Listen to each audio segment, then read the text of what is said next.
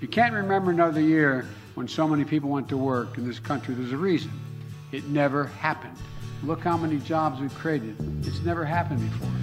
Oh, well, don't let the corporate media know, Joe.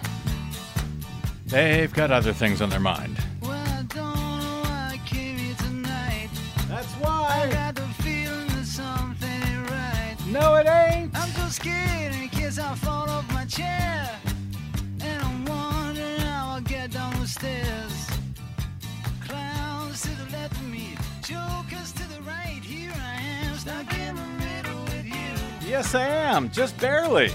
From Pacifica Radio in Los Angeles, this is the BradCast as heard on KPFK 90.7 FM in LA, 98.7 in Santa Barbara, 93.7 in San Diego, 99.5 FM in Ridgecrest and China Lake. Also in, uh, yes, I'm out of breath. Uh, also in California in Red Bluff and Redding on KFOI, Round Mountains KKRN, and Eureka's KGOE. Up in Oregon on the Central Coast on KYAQ. Cottage Grove's KSO, Eugene's KEPW. In Lancaster, Pennsylvania on WLRI, Maui, Hawaii's KAKU. In Columbus, Ohio on WGRN, Palenville, New York's WLPP, Rochester, New York's WRFZ. Down in New Orleans on WHIV, out in Gallup, New Mexico on KNIZ. Concord, New Hampshire's WNHN, Fayetteville, Arkansas's KPSQ in Seattle on KODX, Janesville, Wisconsin's WADR, and Minneapolis, St. Paul's AM 950 KTNF. We also stream coast to coast and around the globe every day on the internets. On the Progressive Voices channel, Netroots Radio, Radio for Humans, FYI Nation, NicoleSandler.com, Radio Free Brooklyn, Workforce Rising, No Lies Radio, Verdant Square Radio, and Detour Talk, blanketing planet Earth five days a week. I'm Brad Friedman, your friendly investigative blogger, journalist, troublemaker, muckraker, and all around swell fellow. Says me, swell if out of breath fellow. Says me from bradblog.com. Thank you very much for joining us today. Desi Doyen, you're laughing already, Yes, are you? yes, I am. It is uh, At me, at me, not with me. I understand. Yes. At me. Uh, of course, uh, dealing once again with some technical issues here in the studio. Wish us luck today as we hope to open the phones once again. If we can, we got a lot to talk about today as well. There is some breaking news that, uh, I, I, to be honest, it literally broke 30 seconds before I was uh, leaving uh, my apartment to come on over to the studio.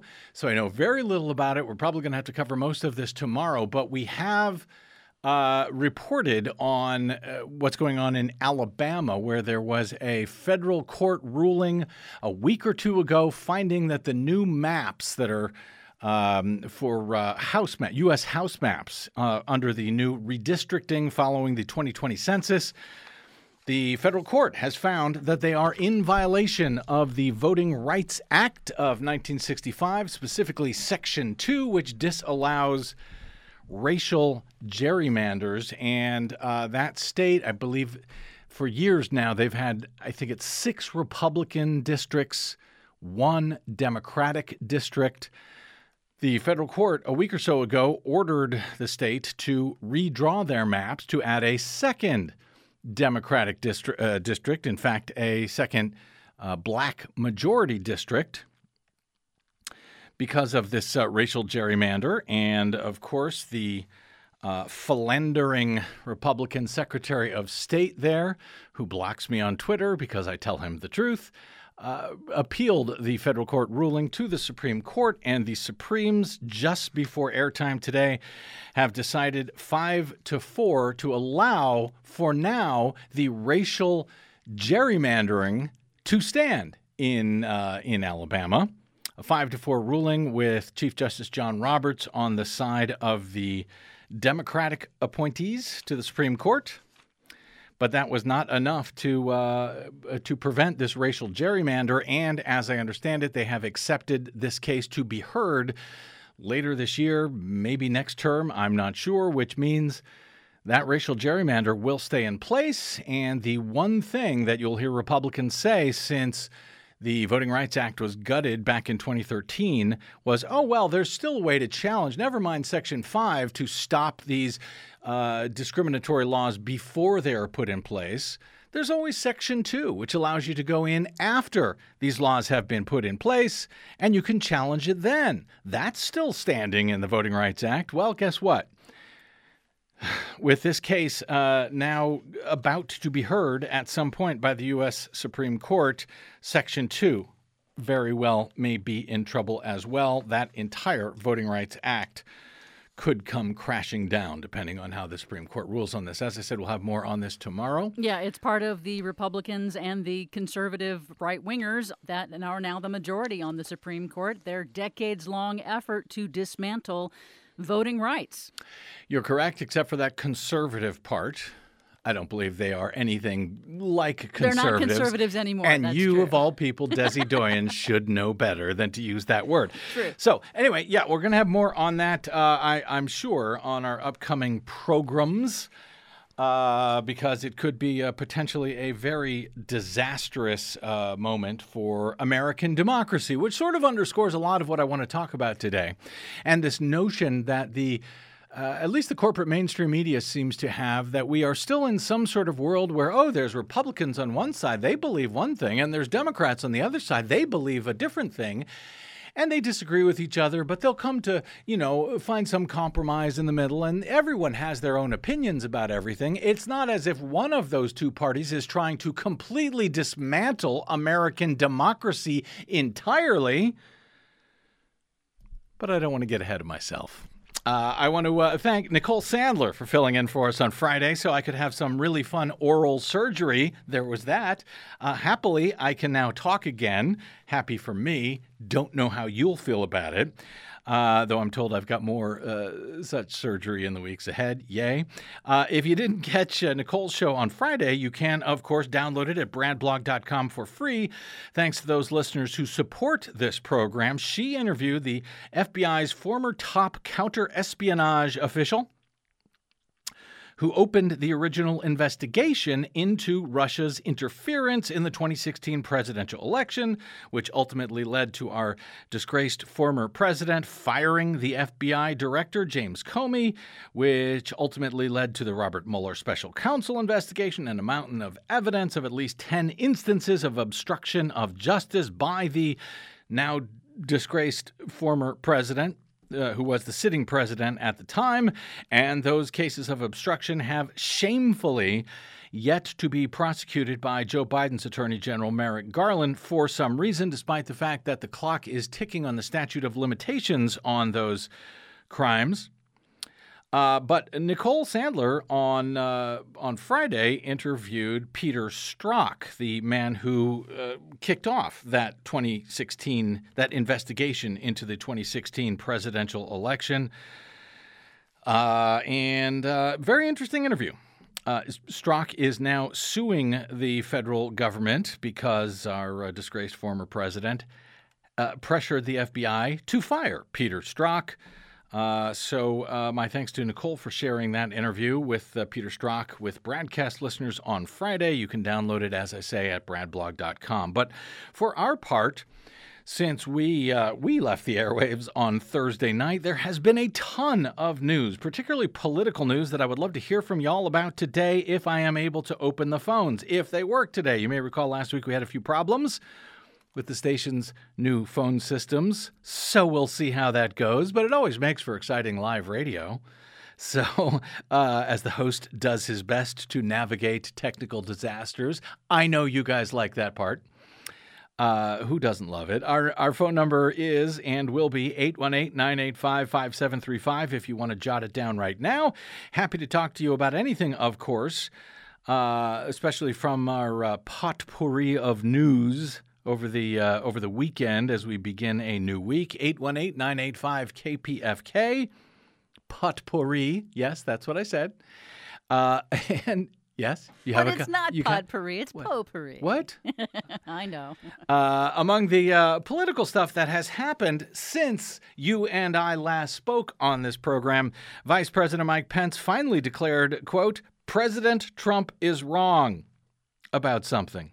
The fact that he said it about anything, that's news in and of itself. Uh, and obviously, uh, seen by our thin skinned, twice impeached, unspeakably corrupt former president as an attack on him, as he sees it. So naturally, Trump decided to attack Pence in return. Sort of. Only sort of, and very gently because he knows that Mike Pence actually knows where the bodies are buried and has been invited by the House January 6th committee to testify. So Trump actually went pretty easy on Mike Pence. He decided to spend most of his attack time uh, attacking, quote, that old crow, Mitch McConnell. Trump also attacked his old pal, Lindsey Graham uh, for disagreeing with Trump that a vice president is allowed to steal an election at their whim during the uh, ceremonial role of opening up and uh, counting electoral votes on January 6 after a presidential election. The RNC, for its part, attacked two of its most dedicated, actual, yes, conservatives. Congresswoman Liz Cheney and Congressman Adam Kinzinger for having the temerity to join a bipartisan House investigation into the worst attack on the U.S. Capitol and arguably on democracy itself in the past 200 years declaring uh, that uh, the attack, which, by the way, if you forgot, resulted in the deaths of about nine people, several of them law enforcement officials who were viciously and brutally attacked by the Republican mob. All of that was nothing more than, quote, legitimate political discourse, according to the RNC. Really. And they wrote it on paper. Uh, that was when they censured Cheney, Cheney and uh, and Kinzinger. In response, Utah's U.S. Senator and former presidential Republican presidential candidate Mitt Romney attacked the RNC for attacking Cheney and Kinzinger. The RNC meeting in Romney's uh, Utah for its official winter meeting, where the censure vote against Cheney and Kinzinger was held, uh, is headed up by Mitt Romney's own niece, Rona Romney McDaniel as the Republican Party is clearly now a party in complete and utter disarray. And yet, oddly enough, with all of that going on, the bulk of stories about political disarray that I seem to read come from the uh, you know from the uh, corporate media are about the Democratic Party and Joe Biden's plummeting poll numbers and how much trouble the Democrats are now in. Now, why would that be? I have a few thoughts on that myself today, but I would love to hear yours. Uh, I prefer, in fact, to hear yours. 818 985 5735 is our phone number. Uh, in brief, at least as uh, brief as I can possibly be, here's what happened since we got off the air and where things are today as you dial in, if you wish, 818 985 KPFK. Former Vice President Mike Pence uh, directly rebutted Donald Trump's false claim that he somehow could have overturned the results of the 2020 election, saying that the former president was simply, quote, wrong. It was a speech to a gathering of the far right Republican Federalist Society down in Florida. Pence addressed Trump's intensifying efforts this past week to advance the false narrative that, as vice president, he had the lawful, constitutional, unilateral power to somehow uh, prevent Joe Biden from taking office, to somehow decide who the president would be all by himself. But there are those in our party who believe that, as the presiding officer over the joint session of Congress, that I possess unilateral authority to reject electoral college votes. And I heard this week that President Trump said I had the right to overturn the election. But President Trump is wrong. I had no right to overturn the election. The presidency belongs to the American people and the American people alone. And frankly, there is no idea more un American than the notion that any one person could choose the American president. Under the Constitution, I had no right to change the outcome of our election. And Kamala Harris will have no right to overturn the election when we beat them in 2024.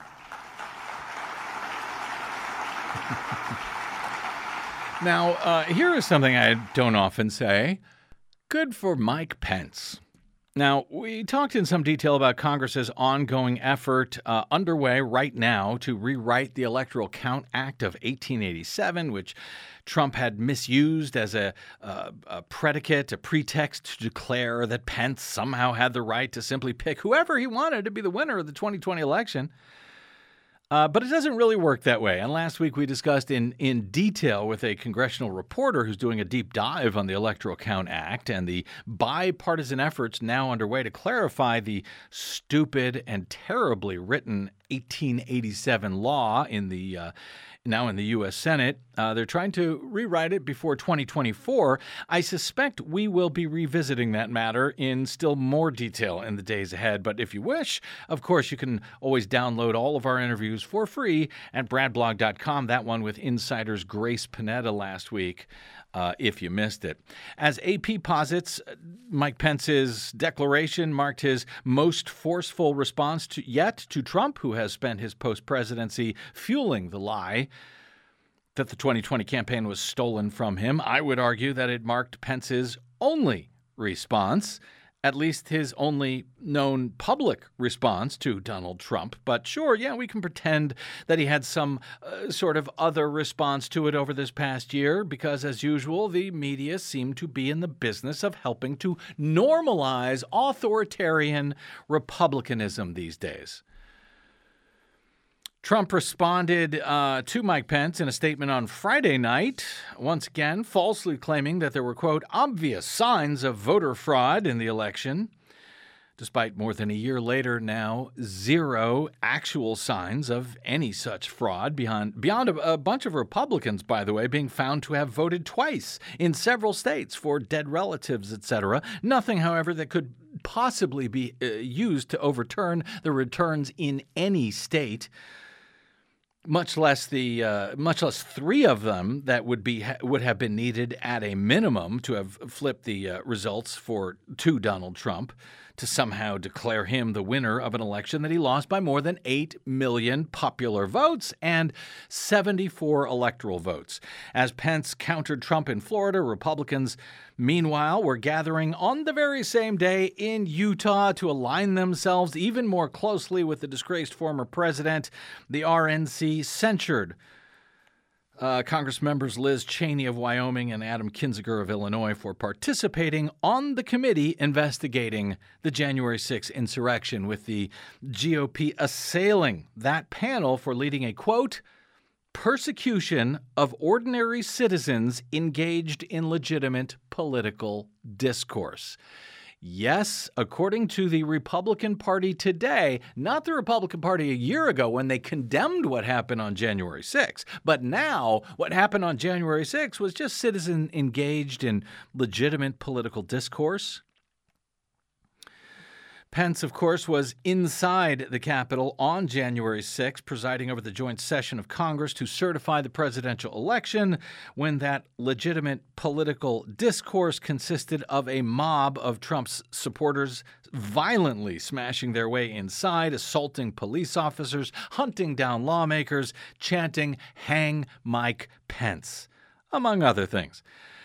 But the GOP is condemning some of the most conservative previously pro Trump members of their own party for trying to hold folks accountable for what happened on that horrible day.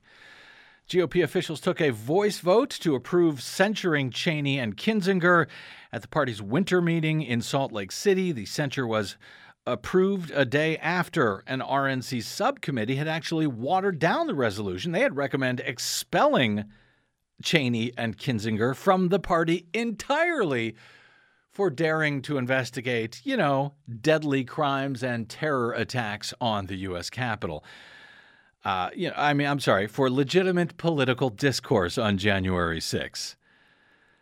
Uh, the censure accuses Cheney and Kinzinger of, quote, participating in a Democrat led persecution but uh, GOP Senator Mitt Romney, who voted to convict Trump in both of his impeachment trials, excoriated his own party for that censure. Quote, shame falls on a party that would censure persons of conscience who seek truth in the face of vitriol. He tweeted that honor attaches to Liz Cheney and Adam Kinzinger for seeking truth, even when doing so comes at great personal cost. And here's something I also don't say very often good for Mitt Romney. The most consequential element of the censure is a call for the party to no longer support either Cheney or Kinzinger as Republicans. The censure, combined with support from RNC members from Wyoming, allows the party now to invoke a rule to back candidates other than Cheney. It sets in motion, and by the way, they only have one uh, congressperson in Wyoming. That's Liz Cheney. And now the Republicans are putting up someone to run against her in a primary, uh, a woman by the name of Harriet Hageman, who has been endorsed by Trump. Wyoming's primary is in August. Cheney spokesperson Jer- Jer- Jeremy Adler said in a statement that the move subverted the will of Wyoming voters. But of course, that's what Republicans do, Liz. Sorry, are you just now starting to figure that part out? You have been a part of that for years, Liz Cheney, as have you, Adam Kinzinger. You both even voted against the critical election reform bills, the Freedom to Vote Act and the John Lewis Voting Rights Act, that might have prevented some of that some of that attack on American democracy. Kinzinger, for his part, he's not running uh, for reelection. He has essentially been run out of Congress by his own party. And because the Republican Party now really, really hates democracy and public discourse of the actually, you know, legitimate type, RNC members on Friday also voted in favor of a rule change that would prohibit their candidates from participating in debates organized by the Commission on Presidential Debates. That's right, there will be no presidential debates, apparently, at least as long as they're headed up by the Commission on Presidential Debates, which has headed them up for years. That should be particularly convenient if their nominee turns out to be one Donald J. Trump, who really, really does not like having to answer for his twisted criminal career and his attempt to blatantly steal the 2020 presidential election, including, uh, as we now know after last week, his attempt to use the Defense Department or the Homeland Security Department or the Department of Justice to try and undermine, to try and, yes, steal the 2020 election. Uh, thankfully, he's uh, largely a failure, so he failed at that as well. But um, at least he did, uh, he failed in 2020. And uh, he and his party are now working very hard to prevent screwing up that takedown of American democracy again in the future. But can you imagine?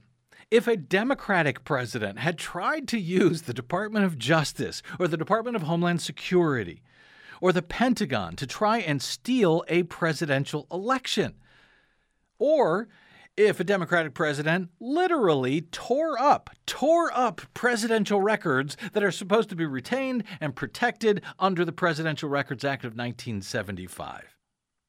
That was put in place after Richard Nixon, who was mild by comparison in his corruption, but it was put in place after his attempt to undermine American democracy. How about if a Democratic president had attempted to actually steal an election and tried to steal presidential records after he actually lost that election. Today, we learn this via the Washington Post. President Donald Trump improperly removed multiple boxes of presidential records from the White House that were retrieved by the National Archives and Records Administration last month from his Mar a Lago residence because they contain documents and other items that should have been turned over to the agency. That, according to three people familiar with the visit from the National Archives who had to go down to Mar a Lago to get the documents back. The recovery of the boxes from Trump's Florida resort raised new concerns about his adherence to the Presidential Records Act, the Post reports, which requires the preservation of memos and letters and notes and emails and faxes and any other written communications related to the president's official duties. I covered the Presidential Records Act uh, quite closely back in 19, uh, well, I, I didn't cover it in 1975, but the Presidential Records Act of 1975, I covered it in some detail way back in 2004 at bradblog.com. It was actually one of the uh, earliest, one of the biggest stories I broke early on. Uh, when I after setting up the blog uh, that after a vice presidential debate that year when Vice President Dick Cheney and Democratic candidate Vice presidential candidate John Edwards uh, were debating and Cheney acted as if he was just furious that John Edwards in one of his remarks had not counted the Iraqi people to be among the uh, what what Bush Cheney uh, at the time described as the uh, coalition of the willing, who had attacked Iraq along with the U.S. over the pretend concerns about weapons of mass destruction after 9/11. You know, the attack by people from an entirely different country. But at the time, Bradblog.com. Uh, I reported exclusively on documents that had been surreptitiously removed from the White House website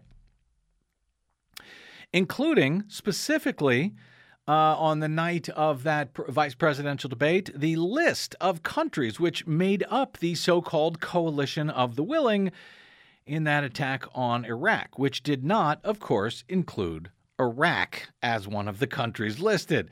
My story was then subsequently picked up nationally by AP, Washington Post, and others in what we referred to at the blog at the time as the White House website scrubbing scandal.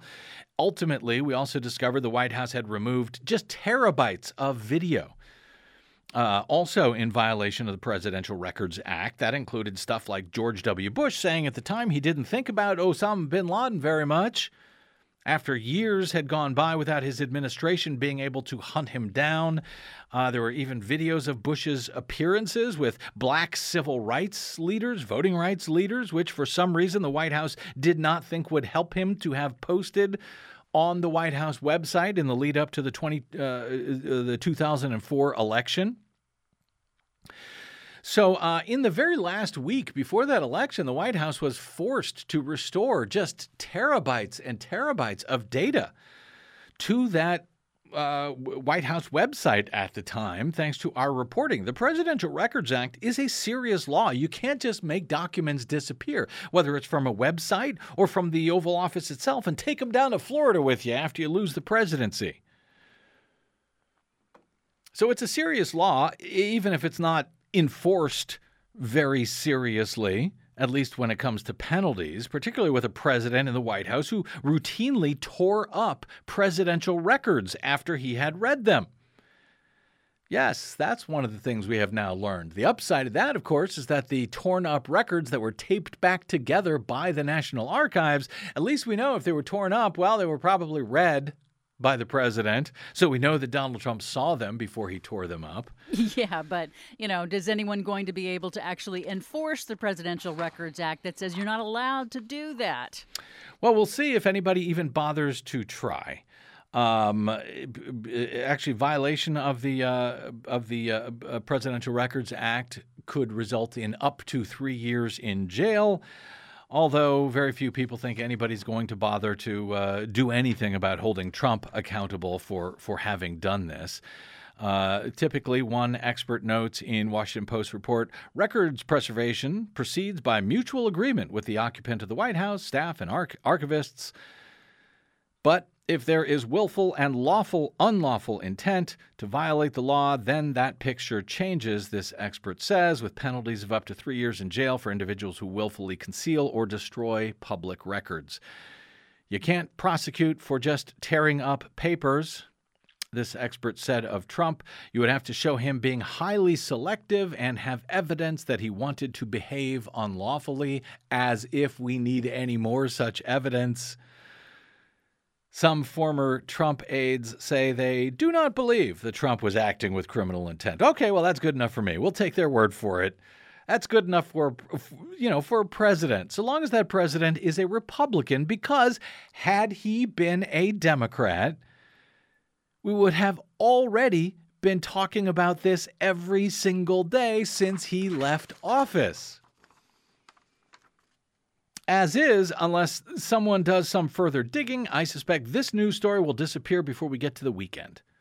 Even the Washington Post, which broke the story today, uh, seems to agree, ending their piece by suggesting that really there's nothing to worry about here, nothing unusual, nothing to see. Quote, Uh, I don't think he did this out of a malicious intent to avoid complying with the Presidential Records Act, one former Trump White House official said.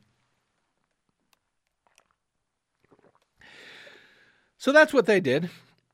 That's how they ended this uh, exclusive. They uh, they they got a good story, and then they ended it by saying, "Eh, I don't think it matters all that much." Of course, that coverage uh, would have been very different had the president in question, uh, had it been, you know, Barack Obama or Bill Clinton, had they carted away boxes and boxes of presidential records and held on to them without telling anybody for more than a year after leaving office.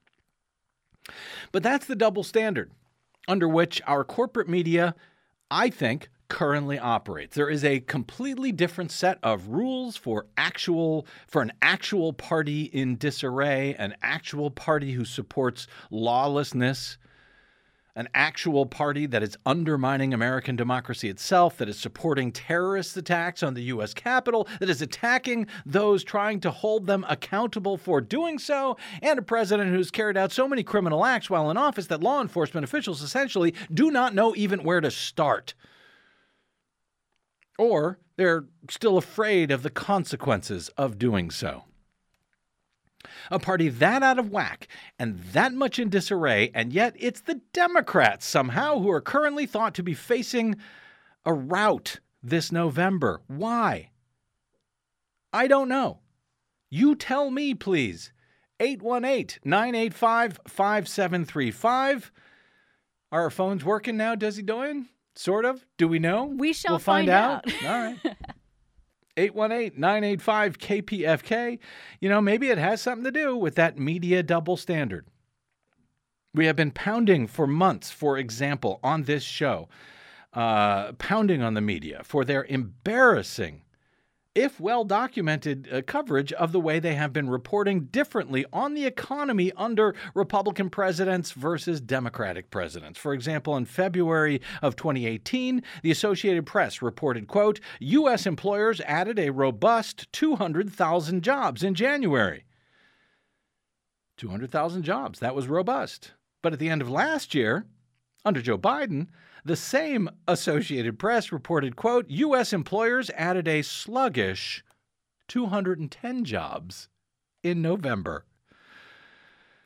So, more jobs is sluggish, less jobs is robust. What's the difference here? Oh, I guess it depends on who's in the Oval Office. So, we've been calling out the corporate media for doing this for, for some time month after month after month over the past year, while they are A, ignoring the record low unemployment in this country, B, ignoring the fact that each month, the U.S. Labor Department, they continually come out and revise previous month's numbers over the past year, finding that hundreds and hundreds of thousands of more jobs were actually added in those months, these months where they come out and declare, oh, a disappointing jobs number for Joe Biden even though every single jobs report from the Commerce Department over the past year has been revised up, each and every one of them subsequently by at least 100,000 jobs each month. But yeah, sending those kind of uh, false messages about a booming economy out uh, month after month, well, yeah, that's going to have an effect. Is that why Joe Biden's approval ratings are now in the low 40s? You tell me, 818 985 5735. We've been trying to figure out because uh, on Friday, actual record jobs numbers came out this time, and the AP and the others couldn't avoid it they you know they they had to actually say yeah these are kind of record uh, numbers but uh, they didn't work very hard to do it. For example, AP's coverage says, you know, uh, it was Joe Biden who sees these record numbers. Not that they ex- exist, but that Joe Biden. The headline Biden sees U.S. economy as powering past the pandemic. They write that bleak jobs report that the White House has been bracing for never arrived on Friday. Instead, Joe Biden got the pleasant surprise that the U.S. economy had powered through the Omicron wave of the coronavirus and posted 467,000 new jobs in January. along with strong revisions to job gains in the two prior months. Oh, fancy that! Who could have guessed it? You know, those two months in which uh, the media kept reporting how disappointing the job numbers were months after month after month. Even though our metrics for this have clearly become broken by the pandemic. Uh, you know, which is why they have been revised every single month over the past year. Uh, AP says it just showed uh, it, it showed just how much the pandemic's grip on the economy has now faded, though the nation is still grappling with high inflation. Well, I blame Joe Biden for the worldwide inflation problem, obviously. Yet, as the ec- uh, economy uh, strengthens, a question for Biden personally and his presidency is whether he can stitch together the positives in a convincing way to revive his support that has declined in polls in the past year. Yeah, it's up to him, I guess. The media has nothing to do with it. He has only himself to blame for declining in the polls in the past year, right, AP? I wonder why that you know why why would that have happened? Why would his polls have plummeted when we keep misreporting months after months after month about these job numbers and about the economy? And since AP seems seems to want to downplay all of this, Joe Biden himself had to go out and make the case about these record job numbers. 4% unemployment, 6.6 million jobs added during his first full year. So AP notes he's making the case that his $1.9 trillion coronavirus relief package was a wise choice and that lawmakers should now support the rest of his agenda to prolong that growth. Well, Biden had to go out and explain the actual numbers as he uh, apparently felt he needed to on Friday. This morning's report caps off my first year as president. And over that period, our economy created 6.6 million jobs. 6.6 million jobs. You can't remember another year when so many people went to work in this country. There's a reason. It never happened. Take a look at the chart. You can look at the last, all the way back to President Reagan. Look how many jobs we created in an average per month. This is, uh, it's never happened before. And look, history's been made here. But it comes alongside the largest drop in unemployment rate in a single year on record, the largest reduction in childhood poverty ever recorded in a single year, and the strongest economic growth this country has seen in nearly 40 years. The largest drop of unemployment in a single year, the largest drop in childhood poverty in a single year in the history of this country, the largest drop in unemployment in nearly 40 years sounds terrible. And by the way, though it's not in that clip, as we reported last week, the largest growth in GDP, gross domestic product, uh, considered the benchmark for the health of the U.S. economy since 1984. Sounds terrible. And yes, Biden's ratings are tanking, and the Democrats are thought to be in big, big trouble this November. Why is that? 818 985 KPFK. I would argue, in no small part, it's due to our lousy corporate media, which, listen, there's plenty to complain about uh, Democrats but they're dealing with the two parties as if they live in two entirely different worlds. Let's take a quick quick break. We'll get back to your thoughts on all of this. What am I missing? Feel free to tell me. 818 985 KPFK. Yeah, the Democrats are the ones who are in big trouble despite all of this. Really? Yeah, 818 985 5735. I'm Brad Friedman, and you are listening to the BradCast.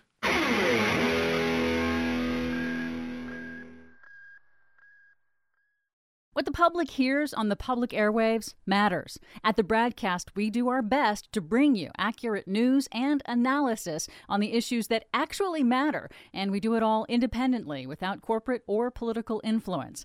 But we can't do it without you, now more than ever. Please help us stay on your public airwaves by going to bradblog.com/donate to help keep us going. That's bradblog.com/donate.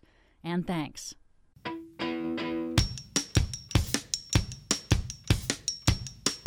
Gotta keep them separated.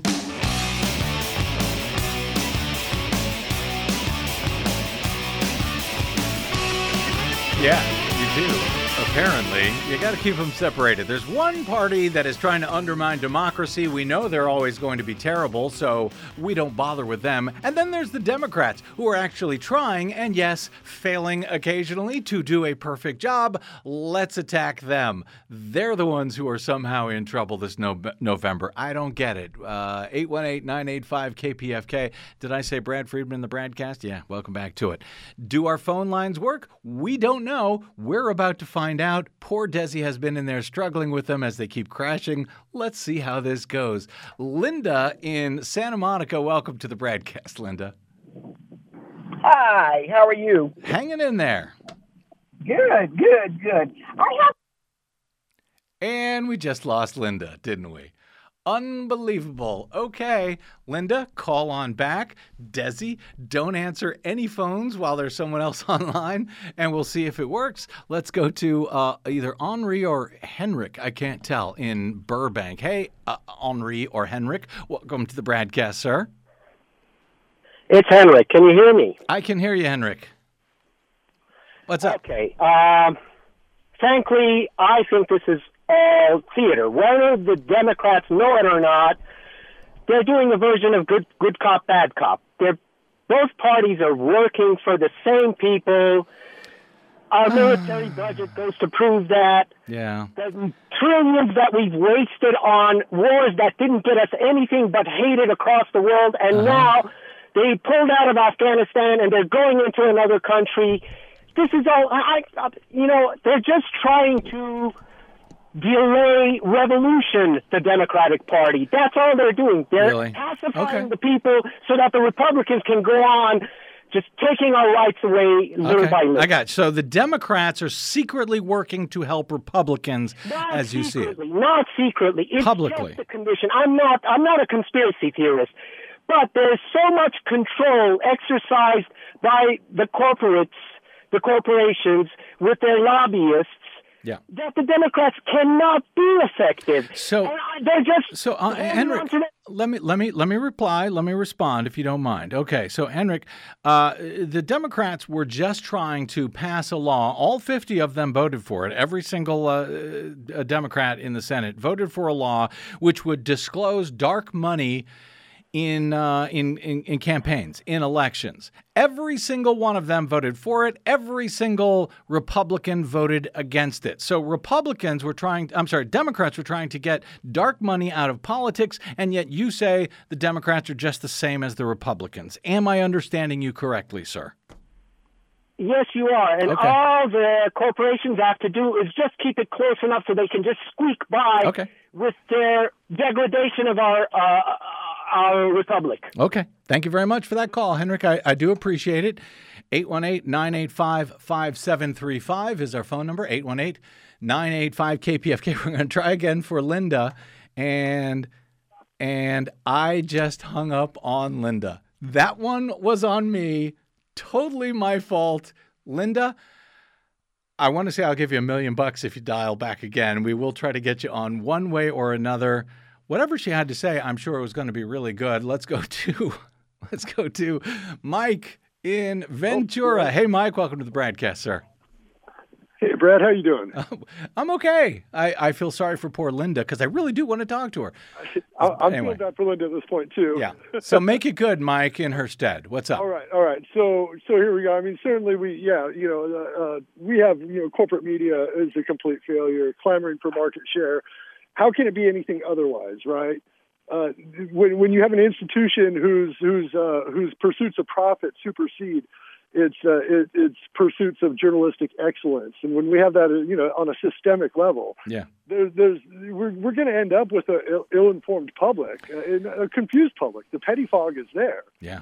and and and so you know, and what this really comes down to is, I think, you know, getting away from the partisan politics is is it, this is a systemic issue that has to do with where political money comes from. We go back to 1971 Supreme Court ruling that that, that allowed corporations First Amendment rights. Mm-hmm. We go back to Citizens United, which just opens the floodgates on, on an already existing uh, corrosive system, and we end up where we are. So what we have is we have a population of people who feel the disenfranchisement. They feel global capital uh, capitalism is is failing us. We see shrinking middle class, instability in the in the in, in the markets, instability in the job markets, and these people are looking for an answer. And so we have this corporate media like Fox News, for example, an entertainment show, mind you, Right. who are all too happy to fill the void and implement their insinuate And- their demagoguery. and- and right? listen, and, eh, and of course. Yeah, no, listen, l- let me just, because we got a lot of folks we want to try to get to, Mike. I think you make some excellent points all the way through. There's not a single thing I, I, I disagree with, I, I think, in what you just said.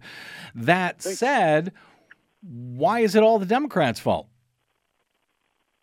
Well, you know that's that's just politics, right? I mean, politics as usual. But no, Uh, it's as not. But no, it's not. as long Uh, uh, No, here's the difference, uh, Mike. It's not just politics as usual. It would be, of course, if you're talking to a Republican, they're going to say it's the Democrats' fault. Democrats will say it's the Republicans' fault. But we have this thing called the fourth estate. We have people like me. We have people in the corporate media who make a whole lot of money to inform the nation about what is actually going on, who actually have constitutional dispensation, constitutional protection like that no other industry in the nation has. And and that is so that they can tell the truth to the American people. Why is it so difficult for them and why are they constantly targeting in my opinion the wrong people? Well, you know, I, I- I'll, I'll speak to that briefly, and I know you got to let me go. But let, let's face it, historically, uh, progressive liberal causes are on the right side of history. Conservative co- conservatism is frequently, uh, you know, obstinate and obstructive. And there is something. There's an inherent lack of empathy. And I'll tell you, I grew up on Fox News. I grew up on Rush Limbaugh. My dad, who was a wonderful, wonderful human being, me too uh, unfortunately had been ensnared by these ideologies. I grew up on these ideologies. I've watched I've watched the spin. You know, I could practically see Yep. Spin Alley behind the scenes when I watched Yeah. these broadcasts. yeah And the fact of the matter is, there's just a lot of people in this world who, for whatever reason, uh, you know, lack the empathy uh, required to be, you know, to have a liberal mindset, There's- which is a well, which is the the, the, the well-intended faction. That is the well-intended side of the aisle across the board. Uh, you know, it, it's Oh well, listen, listen, Mike, uh, and and and and and you're great. I hope you'll call us back in the future. Uh, it's it's it's not that hard to do the right thing. It is not that hard. Yeah, maybe you won't get as much traffic to your website. Yeah, lies certainly pay off. Ask Joe Rogan. Lies certainly pay off uh, more than telling the truth does. Uh, but I just wake up every morning, I go on the air, do a show five days a week, knowing that it is my job to tell the truth and to inform the American electorate with the truth. It is not that hard. Uh, anyway, Mike, I got to run. I, I really appreciate your thoughts Brad. here. Uh, thank you, brother. Uh, do stay in touch. Uh, let me. Okay, now we're going to go to Linda again, and we're going to see who screws it up Desi, me, or something else. Uh, Linda. Hang on. Don't Yes, touch it, Desi. Don't touch it, Desi. There we go. Okay, we got you locked. Can Linda. you hear me? I can. No pressure. Okay. But you better make it really good after all the work we've gone through to bring you on. Go ahead. Yeah, yeah. What's on your mind? So here's, here's, here's the oxymoron to this whole thing. Yeah. We talk about everything you've been saying. Talks. If the, the Fox News will tell you we have a a uh, liberal leaning media in this country. Correct? Yes, yes, yes. And if that's the case, then why is it that Joe Biden isn't just getting all of his kudos from everybody in this this liberal leaning media? Right. Because you you spoke to it earlier. Yep. Jobs are up. Everything is up. Child poverty is down. And yet all you do is hear just the opposite of that. Yep. So I don't believe that our media is as liberal as we say it is. But I what what I do know Because they're not. Because they are absolutely Exactly, not. they're not. They're run by They're huge multi billion dollar corporations. They're anything but liberal. Yeah, go ahead. and, and I would I would say that that that both both parties benefit from that. And the rich do anyway in both parties. Let's let's be honest about it. Whether they're Democrat or Republican, they benefit. The millionaires do. Yep. But on the other hand, I would just simply say that um, it's not as liberal as it appears to be. But I think that the Republicans do a much better job at controlling the narrative and constantly putting their lies out there every single day. And remember, if you tell a lie long enough, Yep. people will believe it. You're absolutely right. You're, Linda, you're absolutely right. I completely agree with you. The only place where I would find uh, a bit of nuance here yes, the millionaires on both sides all benefit from it. But on the Democratic side, at least, there are politicians who are trying to do something about that, who are trying to change that. Now, they're not successful, and not en- enough of them try hard enough, frankly. Uh, but there is no one, zero, nobody on the right side of the column who gives a damn about any of this. In fact, they are working hard to try and get more corporate money into politics to further degrade and destroy American democracy. And so to put them on the same level to say, oh, they both do it, yeah. Well, what do you think the answer that the Democrats should have to Manchin and this other individual who are, in my opinion, need to be voted out of the Democratic Party? Yeah, Sinema. Uh, well, the answer, the Democrats don't have the answer to that. The voters have the answer to that. Voters need, I know. they need to elect more people who give a damn about all of this. They have to show up every election, every time, not just every four years when there's a presidential election. Yeah. But but the people in their district, Virginia's got the poorest people in the country. Yes, they do. And guess what? buying this guy. Yeah, they're buying this stuff They're because. How is that? Because they're watching Fox News and they are listening to AP, uh, who is.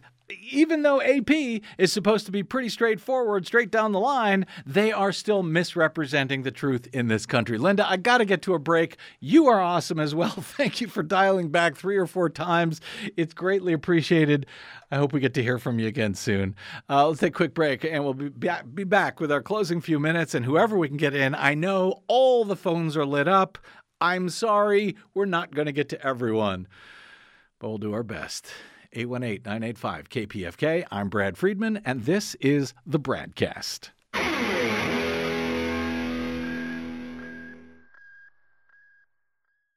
Five major corporations now own over 80% of all media in the United States, but they don't control us. The BradCast and the Green News Report are 100% independent, 100% listener supported. But we can't do it alone. We need you. Your support helps us bring real facts to listeners at independent stations across the country. You can make a real difference by supporting independent media.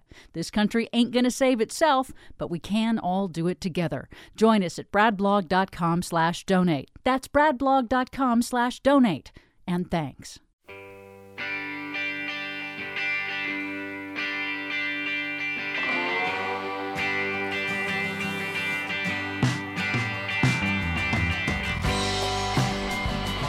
Welcome back to the Bradcast. Brad Friedman from bradblog.com. Straight to the phones.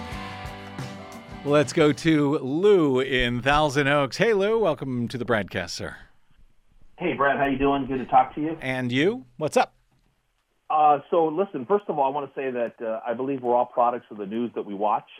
Our country Yep. has become very polarized, and the media is not helping. Yep. And I hate to say it, Brad, but you're part of the problem. Okay. But we're we're so polarized, and if you watch this newscast or that, that's what you buy into because that becomes reality. Why am I There's part of the no- pro- Why am I part of the problem? And I'm only jumping in because I got like two minutes left. Why am I part of the problem, Mike? Well, because during this show, the only thing you've done is disparage Republicans. You haven't said one thing about Joe Biden. For example, the reason he's not popular, the reason his popularity is going down. That's why I called to answer that question. Well, that's what I. That's why I opened the phones. Why is right. why Build is his Better, popularity? Build back better. Yeah. Build back better. Dead. He couldn't get it passed. Afghanistan, complete failure. Everybody knows that you take out the citizens first, Uh huh. the foreign assets second, Okay. the military last. Uh huh. Kamala Harris has no credibility across the board. Okay. She got one percent, two percent in California in the primary, and this is her state. Mhm. Kamala Harris is killing Joe Biden. Okay, so let me let me respond. Uh, thanks, Mike. That no, that's a, a couple of good points there. Now, the largest uh, airlift in world history, 160,000 people were pulled out of Afghanistan. Still, there were some mistakes. So, sure, you can be critical about that. You can be critical about the war that we got into 20 years ago, thanks And to thanks thanks to a you know a Republican administration who lied about what happened on 9/11. But you can take it out on the Democrats, I guess, if you want. Well, now that's a, I don't. That's a conspiracy theory. I That's don't- conspiracy theory. I don't. Uh, well, it's it's not. I don't the understand. 9/11 thing is. What do you say? 9/11 didn't happen, or we blew up our own buildings? What are you saying there? Uh, I'm saying that the nation of Afghanistan did not attack us. The nation of Iraq did not attack us. We went to a war claiming that this was to prevent uh, uh, uh, weapons of mass destruction We- that didn't exist. We can agree. We can agree Okay. on this. We All should have never been there. Okay. And we got out. We got out in a really bad manner. Anyway, listen, I don't want to argue with I don't want to argue with you, Mike. I listen. I, I'm not sure why I'm I am part of the problem for telling the truth. It doesn't matter, you know, what I say about Joe Biden, what I say about Republicans. What I'm doing is telling you the truth. And yes, that means there is an insidious. Uh, party right now called the Republican Party that is trying to undermine American democracy as we know it. This is not a political opinion. This is not a difference between Republicans and Democrats. This is trying to save democracy as we know it, Mike. Don't you get that? Okay. Well, my name is Lou. It's not Mike, but that's okay. I'm sorry. I'm sorry, it is- Lou. It is opinion. It is opinion. It's your opinion that the Republicans are trying to do that. That's not that's not factual in any way. of course it's factual. And you know? All right. And listen, Yeah. you're entitled to that opinion. That's why we live in this great country, and we have to preserve that. I'm going to say the last thing that's killing Joe Biden is the progressives. Okay. Most of the United States is not on the side of the progressives, Okay. and the progressive agenda is not palatable to most Americans. All right. Thank you, Lou. Apologies for giving you the uh, wrong name there. I do appreciate you calling in. Uh, as far as the progressives and their policies not being popular, well, all of the bills that passed the or that that they tried to get passed, the very progressive Build Back Better bill, the moderately progressive infrastructure bill, the progressive American Rescue Plan, the progressive Uh, uh, uh, uh, Freedom to Vote Act, and John Lewis Voting Rights Act. All of those wildly progressive, wildly popular. But we can all pretend that progressivism is not popular. And we can have that conversation on this show, even if we can't have it elsewhere. I got to get out. My thanks to those who tolerated us and our phone systems today.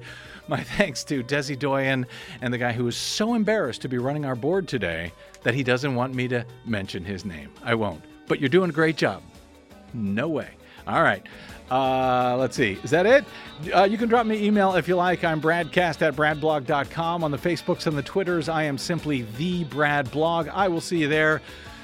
Until we see you here, hopefully tomorrow, I'm Brad Friedman. Good luck, world.